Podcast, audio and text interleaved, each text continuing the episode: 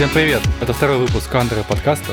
Меня зовут Ярослав. А меня Никита. В этом подкасте мы обсуждаем, разбираемся и пытаемся объяснить вещи, которые окружают нас, которые влияют на общественную жизнь, которые мы слышим в новостях, а также делимся историями, наблюдениями и рекомендациями из нашей жизни – если они кому-то из вас нужны. В одном выпуске подкаста мы разбираем, как правило, одну тему. Примеры тем следующие, как устроены Dark Story, что такое NFT, отношения между людьми, как они меняются, даем практические советы и делимся опытами использования каких-то сервисов, опытом из жизни или максимально практическими знаниями вроде инвестирования. В прошлом выпуске мы обсуждали, как устроены Dark Store, Dark Market, как работают сервисы доставки еды и вообще, как устроена вот вся эта история с курьерами, доставка еды из ресторанов, что происходит в Москве, в Германии, в регионах России и к чему это все идет.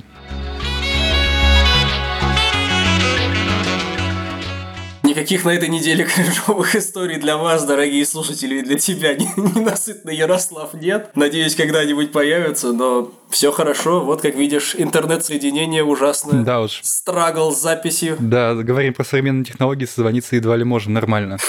Ну а я сейчас затизерю тему, которую мы обязательно поднимем в одном из следующих выпусков. Я оказался снова в Тиндере. Сразу скажу, изначально, как он появился, у меня никогда с такими штуками не ладилось. Вот мне всегда работало вживую.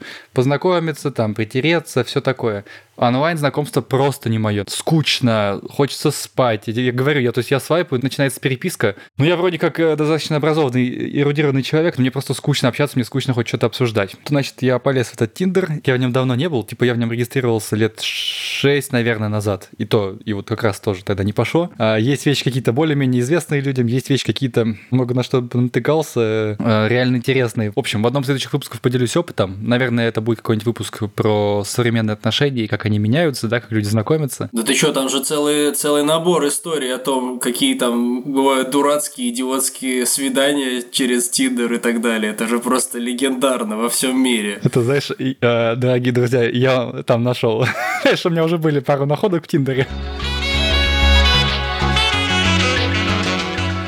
Никита, представь, пожалуйста, нам основные темы. Наша сегодняшняя тема – это сильный скачок в техническую сторону. Немножко про e-commerce, но не так сильно в нее углубляться, скорее больше уйти в техническую часть автоматизации e-commerce. Поясню, какие технологии используются для того, чтобы e-commerce дигитализировать, цифровизировать, автоматизировать. Хотим обсудить какие-то части искусственного интеллекта и, например, такие важные вещи, как вот э, мы же обсуждали с вами робот-доставщик Яндекс. Мы же это обсуждали вроде в прошлый раз, по-моему, обсуждали.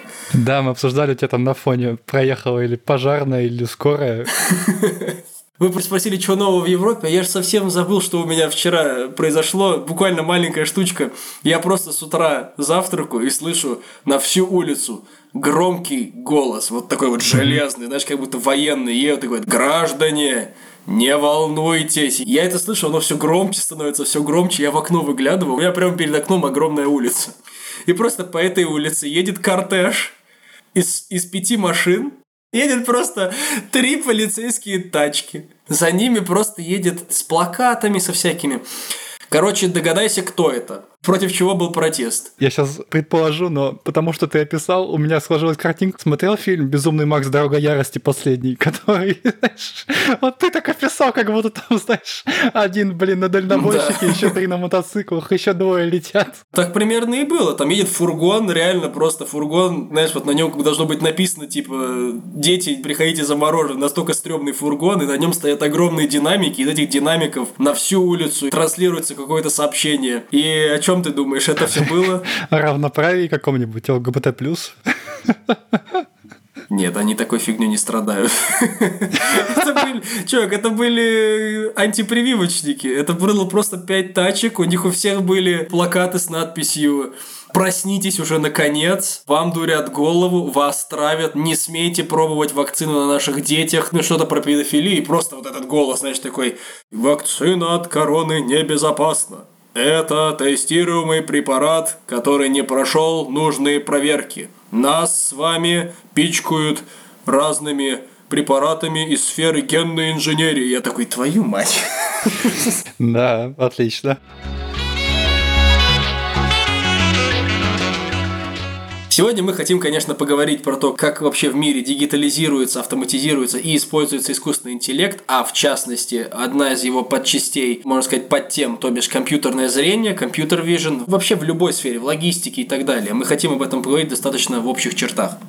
А, я предлагаю немного рассказать про e-commerce, да, потому что моя работа с этим непосредственно связана. Ты вообще это изучаешь и работаешь с этим еще больше. Но это касается каждого из нас, потому что, потому что с одной стороны, для кого не секрет, что доля онлайн-покупок все растет и растет и прирастает. Да, конечно, она еще не такая большая, как доля офлайн покупок, но такие вещи, как развитие технологий, да, дигитализация опять та же, постоянный прирост функций и возможностей смартфонов, да, то есть когда все становится в досягаемости буквально нескольких кликов, плюс такие, конечно же, события, как пандемия коронавирусная, все это толкает э, людей все больше и больше пользоваться онлайн-магазинами, покупать онлайн, выбирать онлайн, и это касается как B2C, то есть э, как массовых сфер, то есть там одежда, еда, джойстики, приставки, ковры, обои, так и в сфере B2B, то есть когда компании ну, условно, не приезжают на завод выбирать и все.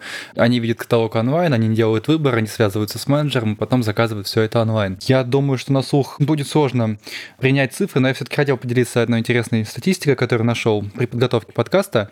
За 2020 год прирост онлайн-заказов, да, то есть e-commerce, составил почти 30%. То есть e-commerce вырос на 27% за 2020 год. Это колоссальный рост, при том, что обычный ритейл, хоть он и остается сильно больше, как рынок, офлайновый ритейл, он сократился на 3%. С одной стороны, неудивительно, с другой стороны, все прогнозируют, что e-commerce будет просто вот расти все больше и больше с большими шагами. Но это если вот говорить так, вкратце, вводить в тему. Да, Ярослав, рост e-commerce и его общий оборот рынка огромные и выросли до еще больших размеров во время коронавируса. Вот хотелось бы привести некоторые примеры. Вообще, в каких странах наибольший оборот общих э, продаж онлайн. От США с Китаем на первом и втором месте. Китай, их общий годовой рынок в, э, оценивается в 555 миллиардов долларов, США 281 миллиард долларов. Все остальные дальше идут, понятно, развитые страны Европы, типа UK, Японии, Германии, Франции, Южный, Южная Корея не в Европе. А, Япония тоже, если что. Россия, кстати, тоже присутствует в этом а, топе 10. У нас общий оборот рынка онлайн-продаж составляет 17 миллиардов долларов, что, конечно, не так много, но мы все-таки давайте будем честны, во многих отраслях страна догоняющая. И да, после нас идет Бразилия, по сути. Но вот, кстати, что интересно в этих цифрах, мне всегда казалось, что ну, я понимаю, это, конечно, трудно сравнить там Москва, Санкт-Петербург и общем по России. Но вот сравнивая с той же Германией, мне казалось, что сервис доставки и количество сервисов e-commerce, продажи как-то у нас развито, что ли, помощнее, мне казалось. Я это поясню, чем в Германии доминирует, конечно, рынок Amazon, которого в России, наоборот, как я понял, общаясь с людьми, я так понимаю, что в России, в России Amazon вообще никто не пользуется. Но он есть, он как бы роли не играет. А здесь он как бы везде, вся, в каждом супермаркете ты можешь купить на него GoodHub, это как, это ну баллы по сути. Свой онлайн кошелек в Амазоне пополнить все заказывают что-то через Amazon. Существует еще несколько сервисов, типа Otto, это немецкий сервис, About You, это тоже ритейл одежда. Как бы вот на самом деле, как бы все. Казалось наоборот в России, что очень удивило, что у нас как бы AliExpress, Alibaba, но они, по-моему, из одной группы примерно. Немного разными вещами занимаются, немного разными вещами торгуют. Потом вот наша Wildberries, как я понимаю. Какие у нас в России еще есть? Озон. Конечно же, да. То, что выросло из Алиэкспресс, я сейчас упрощаю, мини-Алиэкспресс, скажем так называется Tmall. Активно, во всяком случае, не то что растут, но пытаются развивать, знаешь, какие истории? Например, ВКонтакте, социальная сеть ВКонтакте, у нее есть внутри нее свой магазин сервисов и доставки, и даже лизинга. Например, там можно взять новый iPhone, вот прям 13, который вышел, уже сейчас платишь не сразу всю сумму, как подписка на телефон. Ну и, соответственно, там есть покупка через ВКонтакте, доставка и так далее. Это я сейчас как пример привел. Естественно, у них доля совсем небольшая, особенно в сравнении да, с тем, что ты сейчас называл по Китаю, США, Германии и прочим. А так, основные и самые большие, ну да, э, известны всем Wildberries, AliExpress, Tmall, Озон. Озон просто гигант, они активно прирастают, причем не только как вот интернет-магазин, как Озон, но у них еще есть теперь Озон Экспресс, который доставляет продукты, готовую еду в течение часа по Москве и Питеру. Никит, я предлагаю начать с темы компьютер vision, то есть компьютерного видения, компьютерного зрения. Дорогие слушатели, для вас вот что скажу как введение. Значит, компьютерное зрение, там у него широчайший спектр применения. Это и распознавание лиц, и распознавание дорожных знаков, например, для машин, которые работают сами, да, без водителя, и выявление дефектов на производстве, и даже используется в Google Translate в переводчике, когда вы наводите камеру на текст неизвестным вам языком, и машина это может считать и перевести. А, Никит, расскажи, пожалуйста, значит, что я сказал не так, что нужно понять пользователям, чтобы они лучше поняли эту тему. И как вообще эта штука работает, как она учится, как эта вот машина как она там распознает лица, как она языки распознает, откуда это все идет. Ну, то есть не может же человек и постоянно это все вручную вводить. Конечно, нет. На самом деле, все, что ты сказал, соответствует правде. Компьютерное зрение или компьютер vision правда используется в огромном спектре.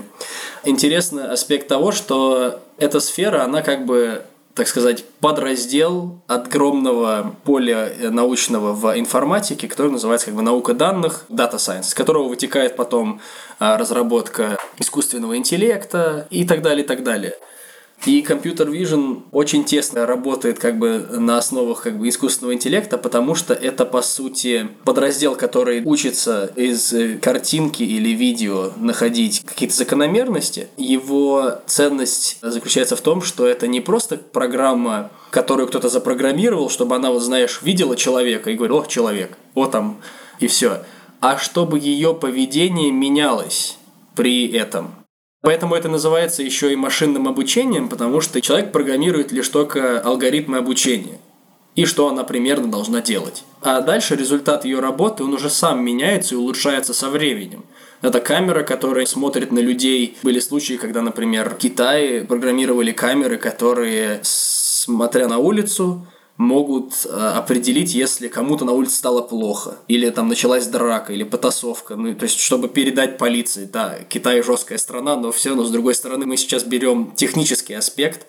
Идея заключается в том, что эта камера висит, на ней работает софт, который с каждым разом, с каждой обработкой с более эффективностью начинает выявлять нужные ему случаи. То есть я правильно понимаю, да, что вот эти самые камеры, те же, которые ты привел в пример, чем больше они такого видят или похожего, тем лучше они и работают. Ну, то есть, типа, чем больше драк она увидела, тем больше она поймет, о чем докладывать полиции. И это касается вот там повсеместно картинки с лицами, например. Именно так. А по сути, это программа, которая с наибольшим использованием своего функционала начинает его делать лучше на изначальном этапе она может еще что-то пропускать, как только вы ее запустили, она уже натренирована, но еще не настолько круто, то через год работы она уже будет лучше, через два года еще лучше, а лет через 10 то вообще уже ничего выпускать не будет.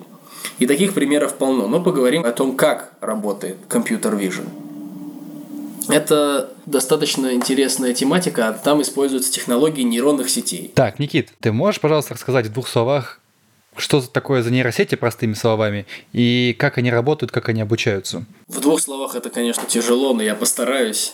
Нейросеть – это, по сути, такая э, структура обмена данных, такой, можно сказать, алгоритм, который имитирует человеческую нейронную систему. Вы видите что-то в реальной жизни, этот сигнал попадает в вашу систему через глаза, потом по системе нейронов он доходит до мозга. И здесь примерно то же самое. У вас Такая же есть программа, которая принимает данные, потом идет количество каких-то нейронов между ней и программой, которая эти данные, можно сказать, обдумывает и делает из них какой-то результат. И это также и работает. Аналогия когда каких-то видео рассказывают, всегда люди обсуждают, как, например, человек, который вот смотрит на дерево, понимает, что это дерево. При том, что он мог дерево такого вида в своей жизни никогда не видеть, да? То есть ты видишь какой-нибудь дерево или растение, которое ты никогда в своей жизни не видел, но оно отдает примерно какими-то закономерностями, которые ты привык, что они есть в дереве. Листья, ветки, и ты на нее смотришь, ты такого дерева никогда в своей жизни не видел, но в твоем мозгу сразу же происходит реакция за одну тысячную секунды, где ты говоришь, а это дерево. То есть твой мозг это смог классифицировать. И вопрос обычно задается, как наш мозг, посмотрев на что-то, сразу это вот так классифицирует, можно сказать. Этим же вопросом задаются себе и программисты информатики, которые занимаются вот нейронными сетями. Мы, конечно, не разбиваем картинку на пиксели, как это делает компьютер, но у нас тоже есть, можно сказать, некоторые механизмы в мозгу, которые видят структуру ствола дерева, понимают, что это, оп, это ствол, это сучи, это листья, складывают это все вместе и мгновенно выдают результат. Примерно по такому же принципу работают и нейронные сети в компьютерном зрении. Я тебя понял. Так, ну и давай потихоньку переходить с этим совсем в контекст и коммерса. Ну а прежде чем перейдем, слушай, я тут нарыл пару фактов, которыми хочу поделиться с слушателями. Один просто офигенский. Работы по изучению вот такого рода вещей, типа компьютер вижен и так далее, начались еще в конце 50-х годов того века. Понятно, что там это все было на супер стадии развития, зачатия, но все же. То есть это не вот то, что было 20 лет назад. Но второй факт, о нем я не знал, даже не догадывался. Помните, да, когда Apple презентовала свою функцию на айфонах э, распознавания лица, да, когда смартфон смог считывать лицо, запоминать лицо владельца, Face ID. Но мне казалось, что этой технологии, ну, как бы, например, лет 10, там до этого только военные занимались, это вот прям свежее-свежее. В 2000-2001 году уже нечто похожее работающее, пусть, естественно, в сыром виде, было у некоторых ученых-разработчиков. То есть уже в начале этого века люди не так быстро, не на телефонах, но все же могли некоторые компьютеры, системы в них заставить распознавать лица. Я прям такой, вау, ничего себе. Я думал, что это реально, ну, 5 лет этой штуки, 7 лет. А оно оказывается вон В чем трудность-то на самом деле? То есть распознавать лицо на данный момент достаточно простой процесс. Но понимаешь, в чем сложность? все-таки Apple это тебе, это не такая компания, которая может выпустить телефон, он там, не знаю, не работает, и говорит, а, ну извините, в следующий раз получится лучше. Им, конечно, нужно это на идеальной стадии.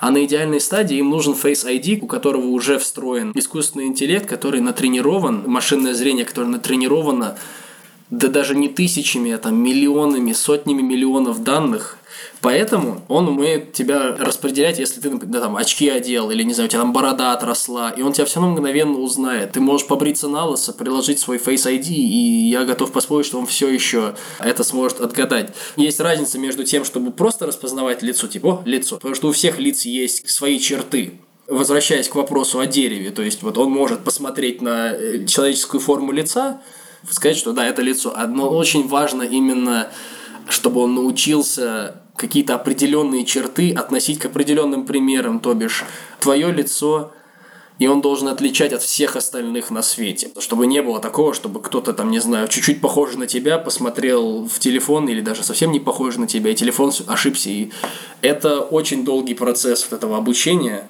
Особенно если в 2001 году ты сам можешь понять, какое было развитие интернета, такого еще не было, чтобы там, миллионы, миллиарды фотографий. К моменту выпуска Face ID у них уже была достаточно хорошая платформа из фотографий, которые э, нейронную сеть как бы тренировать. Все реально очень интересно. Теперь вопрос, значит, из жизни москвичей как минимум. Скорее всего, по всей России тоже скоро будет. Недавно просочилась новость, что камеры, обычные камеры на дорогах, скоро будут присылать водителям штрафы уже начали не там за превышение скорости, не за что-то еще, а они смогут понимать, когда человек пристегнут, когда нет, и пользуется он смартфоном или нет. Про смартфон это уже достаточно давняя история, просто все еще не начали штрафовать, видимо, еще обкатывают. Буквально на неделе была новость, камеры начали понимать, когда человек пристегнут, когда нет, даже если каким-то боком там черная майка на нем, черная куртка. И то же самое касается, пользуется ли он телефоном, когда проезжает под камерой или нет. И скоро за это будут приходить штрафы. Это тоже, наверное, относится к этой да, системе? Да, Ну, или именно хотя бы так, относится. именно так. Понимаешь, просто у них была запись из камер наблюдения, наверное, лет на 20, а то и больше. Ну, я не знаю, сколько там, сколько лет уже эти камеры висят. Вот представь себе, что с момента того, как их повесили, все, что они записывают, где-то хранится а потом ты просто берешь и это начинаешь разбивать и загружать в программу. И у нее там будут миллионы примеров да, людей, которые едут без э, водительского сидения. водительского сидения. без ремня безопасности. И именно так это и работает. На самом деле, понимаешь, это твоему глазу, например, трудно посмотреть в камеру и увидеть человека, который, значит, надел черную кофту, но и при этом на нем э, ремень. А для компьютерного зрения это все равно, это значит, вот разница пикселей, малейшая разница, они уже ее заметят. Компьютер, он такие легкие вещи замечает, э, разницу в пикселях. Поэтому ему будет легко понять, на человеке в черной кофте одет э, ремень или не одет, или там в телефоне. А, но, конечно, чтобы это работало безотказно, для этого им нужно было данных ну, уйма просто, неимоверное количество видео и фотоданных которые, конечно, у них, наверное, хранились со всех камер в Москве, и Санкт-Петербурге, по всей России. Расскажи, пожалуйста, а как это все в итоге у нас бьется с e-commerce, да? То есть мы поняли, разобрались. У меня одна мысль крутилась о том, как это все поженить с e-commerce. А, дорогие слушатели, сейчас очень внимательно и интересно, если вы еще не отключились. У меня просто, когда я пытаюсь поженить e-commerce и роботов, это либо очень скучные роботы, которые там на складе, знаешь, он сам довез тебе тонну, чтобы человек ее не тащил, да, он тебе подвез ее и погрузил. Вот. Либо это что-то вроде Boston Dynamics, где ты положил, короче, на робота там 2 тонны, он пошел через 2000 километров, доставил груз, и типа такой, у меня еще 75% заряда осталось. Можешь, пожалуйста, ввести меня и слушателей в курс дела на предмет того, что, ну, применение, короче, роботов, да, и искусственный интеллект, и вот это вот компьютер vision в e-commerce. Какие-нибудь примеры простые, вот понятные. Как минимум автоматическое вождение как минимум логистика. Я видел статистику уже некоторых компаний, которые подключены в Amazon для перевозок и так далее. Они экспериментируют с этим. У них в штате уже есть там какой-то процент, 5% автоматических этих грузовиков вот именно грузовиков. Сейчас их запускать еще пока нельзя, знаешь, потому что ну, не до конца они еще дотестированы. Но они уже есть. Их софт уже рабочий, для некоторых целей уже достаточно затестирован. Просто для безопасного допуска автострады, наверное, еще нет. Я уверен, лет через 20 эти машины начнут допускать, и когда их начнут допускать, скорость того, как, с которым количество рабочих мест для человека в такой сфере, ну, начнут очень быстро сокращаться. Это вот первый пример, это вождение. Ага. А, извини, перебью сразу такой вопрос. В e-commerce, в частности, вот в обычных онлайн-магазинах, в одежде, тот же Отто, кстати, у них очень системный маркетинг. Ведь это же применимо и к персонализации, правда? То есть, например, ты делаешь, ты уже постоянный клиент интернет-магазина, и он может тебе выдавать, по сути, лучшие подборки под тебя, персонализировать email-рассылку под тебя. Конечно, там очень большое вовлечение еще человека есть, потому что человек нужно это все продумать, что и как предлагать, по какому принципу. Но ведь, по сути, искусственный интеллект, он же в этом тоже участвовать может, да, то есть, чтобы делать опыт человека наиболее персонализированным и удобным. То есть, один любит, когда ему много присылают писем, когда держат в курсе обо всех этапах доставки. Другому нужно, чтобы просто доставляли быстро, ему чтобы приходило обновление о том, то, что вот новый товар появился сейчас, все, не надо ему больше спамить. Или там есть в стоке, нет в стоке. То есть это же направление персонализации тоже может работать, правильно? На самом деле, тот пример, что ты приводишь, то есть персонализация и, например, э, в интернет-магазинах, когда там человек под него подгоняет, что ему должно нравиться, тот же YouTube. То есть персонализация на YouTube, да и в e-commerce, и в YouTube, и на любых сайтах.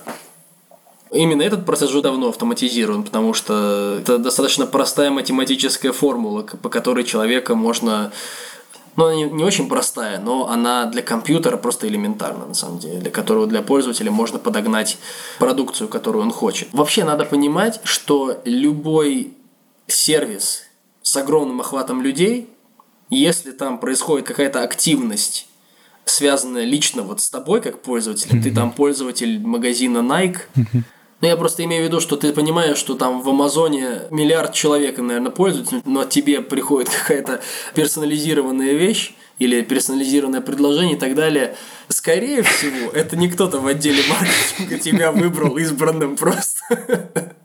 Это работает, конечно, уже давно машина над этим, потому что это достаточно просто для него персонализировать под тебя. Угу. В каких еще сферах может произойти автоматизация? Вообще сфера расфасовки, расклада. Просто вот у меня, например, висела интересная статистика, это что вообще в в мире в 2018 году было 4000 типа robotic warehouse, то есть склад полностью роботизированный. Или частично роботизировано, не полностью. Полностью это, конечно, совсем жестко. Но вот в 2025 году таких запланировано в производстве, в постройке 50 тысяч. Это не только Amazon, это вообще все. Но надо понимать, что как бы процесс «пойди, выбери на складе коробку с нужным номером, положи ее сюда» – это достаточно простая функция для человека, а уж тем более для машин. Я хочу сказать, что некоторые компании в этой сфере кто-то делает уклон, конечно, в роботизацию, а кто-то, например, помогает людям работать там доп- с дополненной реальностью. Знаешь, когда там они очки одевают и им пишут, где именно эта коробка лежит. Такое есть. Такие эксперименты я ну, даже в Гамбурге где-то видел на складах. Да, я хотел э, добавить, не добавить, как бы так, э, уточнить и поделиться двумя вещами. Я вчера тоже, когда готовился, успел послушать другой подкаст, там мы говорили как раз про роботизацию конкретно на складах говорили то, что да, действительно, во многих вещах они, по-русски говоря, скучные роботы, без рук, без ног. Они смогут во многом заменить человека. С другой стороны, это архитекторы какие-то были, архитекторы, которые занимаются роботами и так далее. Они говорят, с другой стороны, скорее всего, будет такое в ближайшем будущем смешение людей и роботов, то есть роботы будут брать на себя все больше и больше рутинных и задач, и минимизировать ошибки, да, минимизировать человеческий фактор. Но человек вот останется как раз, например, у него будет интерфейс дополненной реальности или на компе смотреть, там, что робот делает, какой порядок работы, в каком порядке он выполняет заказы и какие-то строить гипотезы предложения. Это первое. Второе, знаешь, это видео, дорогие пользователи, послушайте, посмотрите его, где, короче, неудачный день на складе. Буквально видео длится секунд 10, наверное. Там мужик пытается самостоятельно на грузоподъемнике вытащить ящик с, с одного из стеллажей, и в итоге весь склад обрушивается на него. Очень смешно, он хоть живой остался. Никит, ты, пожалуйста, продолжай, потому что реально интересно. А, слушатели, а вы поставьте лайк, потому что Никита это все не просто знает и готовился, он с этим работает. Так, он делает наш мир лучше. Не ври, не надо так врать. Я, я учусь, чтобы именно с этим работать, но э, работаю в сфере логистики тоже как раз-то. Знаешь, это как на, на первом свидании. Девушка спрашивает, где ты работаешь? Сфере логистики от грузчик. Ну ведь не соврал. Я работаю в Wells Fargo уборщиком. Возвращаясь к тому, о чем ты сказал. Да, понимаешь, у многих людей есть разные опасения. Конечно, это все позволит предприятиям сэкономить уйму денег. Это поможет оптимизировать процессы до огромных показателей. Потому что, ну, давай так, Машина, конечно, если ошибается, то она ошибается там, ну, очень редко. По вине человека. По, по вине человека, в конце концов. Знаешь, если эти процессы все кто-то отладит, то, по сути, у вас просто будет ну, работники, которые не едят, не спят, не пьют, знаешь, ничего, не курят, просто не работают. Вы должны понимать, что как бы, ну, к, к этому, конечно, все пойдет, потому что любое предприятие, любая капиталистическая система, она заточена на увеличение своей прибыли. Поэтому Конечно, если есть в перспективах потратить миллионы на целую бригаду роботов, но ты будешь понимать, что с этого момента все, на что ты будешь тратить деньги, это их обслуживание и электричество, ну, да. но при этом ты уволишь много людей. И никаких страховок, больничных и так далее. Кстати, вот еще хотел добавить такой момент по поводу вот контекста и ком... Никакой зарплаты. По поводу e-commerce. А, для слушателей, для понимания, вот это уже из моей практики, очень много работаем с интернет-магазинами. В общем, сейчас в связи с многими факторами, и наличием огромного количества предложений, да, доступностью, возможностью делать заказы в любой из точки э, мира и так далее, имея только телефон, пользователи все меньше, скажем так, предпочитают определенные интернет-магазины, хотя, конечно, у них есть любимые и нелюбимые бренды, но на них все больше влияет не сам, вот как, знаешь, если мы говорим о товаре, который можно купить в разных магазинах. Во-первых, э, наличие и количество вот этих товаров в разных магазинах – во-вторых, скорость доставки. И э, третье, очень особо влияющее, это то, насколько это все просто и, грубо говоря, не делает пользователю голову. То есть, если можно купить какой-нибудь свитер там, в пяти разных магазинах, человек пойдет туда, где у него уже был опыт покупки максимально простой, быстрый, не возникло проблемы с возвратом, и не было такого, что ему сказали, что нужно, да, он предоплату внес, потом этого не оказалось на складе, подождите две недели, потом привезли. Короче, ведь автоматизация, по сути, еще и сможет на такие вещи повлиять, которые влияют непосредственно на спрос, на количество заказов в конкретном магазине, да, вот ты большой магазин, у тебя есть склад, и ты четко знаешь, что ты можешь показывать на сайте, чего у тебя нет в наличии, что предложить этому человеку, это точно будет доставлено в срок, а где лучше предупредить пользователя о том, что вот это будет доставлено там тогда-то, тогда-то.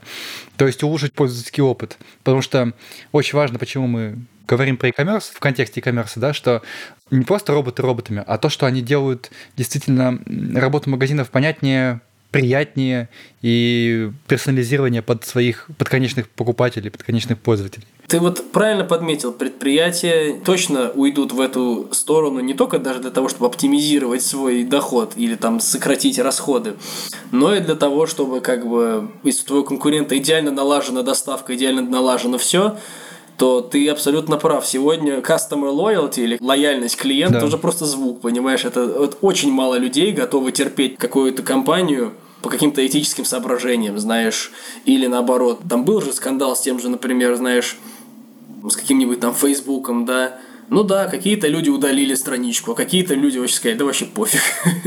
И так это на самом деле и происходит. Поэтому, если у компании сервис для клиента налажен на высоком уровне, того же, как у Apple, например, то клиент будет всегда доволен и будет с ним оставаться. Как только начнутся какие-то неполадки, проблемы, то он, конечно, может спокойно mm-hmm. перейти к конкуренту, учитывая, насколько это сейчас просто и вообще. Поэтому любая компания придется тянуться к тому, чтобы свои процессы, свои сервисы намного улучшить. Да, это, конечно, в будущем неизбежно, что это все будет автоматизировано и большое количество вот именно такой скучной, рутинной работы будет заменено. Но у разных людей, кстати, разные на этот вопрос прогнозы. Кто-то считает, что, например, от этой мощной автоматизации появится, наоборот, большое количество новых работ, то бишь там по сервису этих роботов, по контролю качества. Целый сектор может появиться, только крутящийся вокруг этих роботов. Сам понимаешь, при их массовом использовании сектор этот будет тоже огромный. Mm-hmm. Кто-то считает наоборот, что вот знаешь, я слышал некоторые там TED Talk или там интервью с некоторыми людьми, которые говорят, что искусственный интеллект реально будет нашим концом, но не потому, что Терминатор придет всех убьет, а потому что у нас начнутся жесточайшие социальные кризисы, когда возьмут просто компании, начнут заменять людей роботами, и тогда куда ты пойдешь работать, огромная безработица и так далее. То есть вот есть такое понятие в Европе э, индустриальная революция номер четыре. Потому что индустриальных революций было по факту, то есть прорывов в индустрии было три. Там сначала станок, потом паровый двигатель, это вторая. Третья – это интернет, то есть мгновенный обмен информацией по всему миру. И четвертый – это вот такое понятие, что сейчас идет такая прорывная часть индустрии, которая, во-первых, позволяет автоматизировать много чего, создает умные mm-hmm, системы, которые mm-hmm. без посредничества человека друг с другом общаются, друг с другом обмениваются данными и друг с другом могут даже уже давно обмениваться материалом и так далее. То есть умные системы, умная работа, роботы, умные камеры и так далее. В Европе и в США это называется как бы Industry 4.0, то есть индустрия 4.0 сейчас идет момент, когда вся индустрия, она переходит на автоматизацию, умный обмен данных, интернет вещей и так далее. Некоторые люди считают, что полная роботизация это будет вообще следующий индустриальный прорыв. То есть, когда мы окончательно начнем заменять огромное количество людей машинами, которые будут еще и выполнять абсолютно такие же функции, тогда это произойдет уже пятый прорыв. Хотя могу сказать, что мне безумно любопытно. Моя сфера очень большими шагами идет к автоматизации хотелось бы посмотреть, что в будущем, как будет устроен мир, когда будет все больше и больше привычных профессий, должностей будет выполняться роботами. Не обязательно, но, возможно, креативных вещей будет удаваться людям. Хотя мы знаем, то, что нейронные сети умеют и в креатив тоже. Никит, тебе большое спасибо за подготовку, за то, что разложил так по полочкам некоторые вещи. Я уверен, мы к этой теме еще будем возвращаться не раз в контексте других сфер и где она применяется. Друзья, спасибо, что послушали подкаст. Пожалуйста, поделитесь мнением, поставьте лайк, дизлайк, коммент, плюсик, минус. Напишите, что понравилось, а что не понравилось, как улучшить, чтобы вам хотелось слышать или не слышать в этом подкасте. И от себя еще скажу такую вещь. Мы как-то обещали рекомендации. Никита, знаю, уже в курсе моей рекомендации, потому что смотрит мои сторис. Слушайте, открыл для себя классного исполнителя. Называется он Poolside. Ну, бассейн и сторона. В общем, исполнитель Poolside. У него очень там много классных альбомов и синглов. Я не могу выделить какой-то один. Просто вбейте в YouTube Music или там в Apple Music Poolside, и это прям классно, это прям хорошо. Что для работы, если вы работаете в шумной обстановке, нужно сконцентрироваться, или на складе, что там, не знаю, для прогулки и так далее. Все, всем спасибо. Никита, с тобой услышимся через неделю. Пока-пока.